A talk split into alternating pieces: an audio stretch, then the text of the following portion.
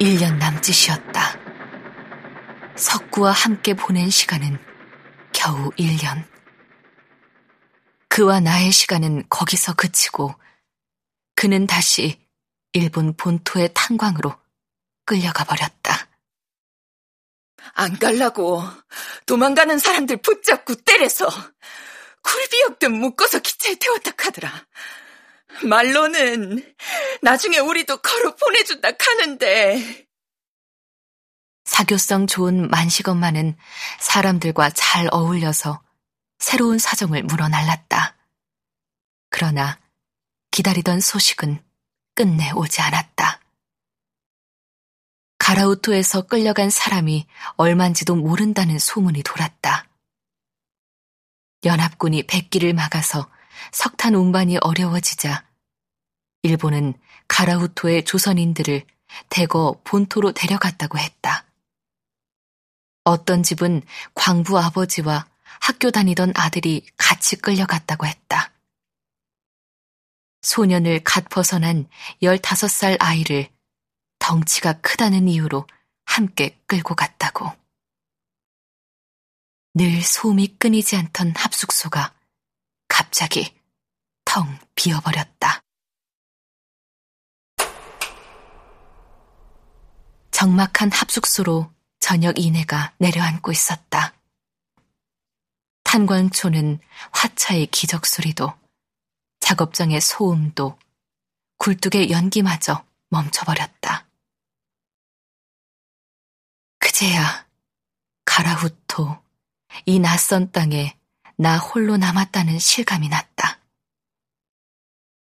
검은 석탄으로 뒤덮인 골짜기에 거대한 채탄장과 검은 철로 높은 막루와 수용소 같은 막사와 멀리 보이는 자작나무 숲이 처음 보는 풍경처럼 낯설었다.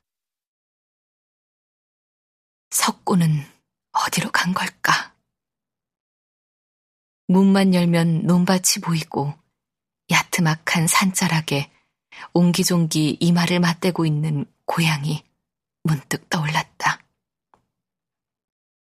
다시 주위를 둘러보았다. 시커멓고 시커먼 땅.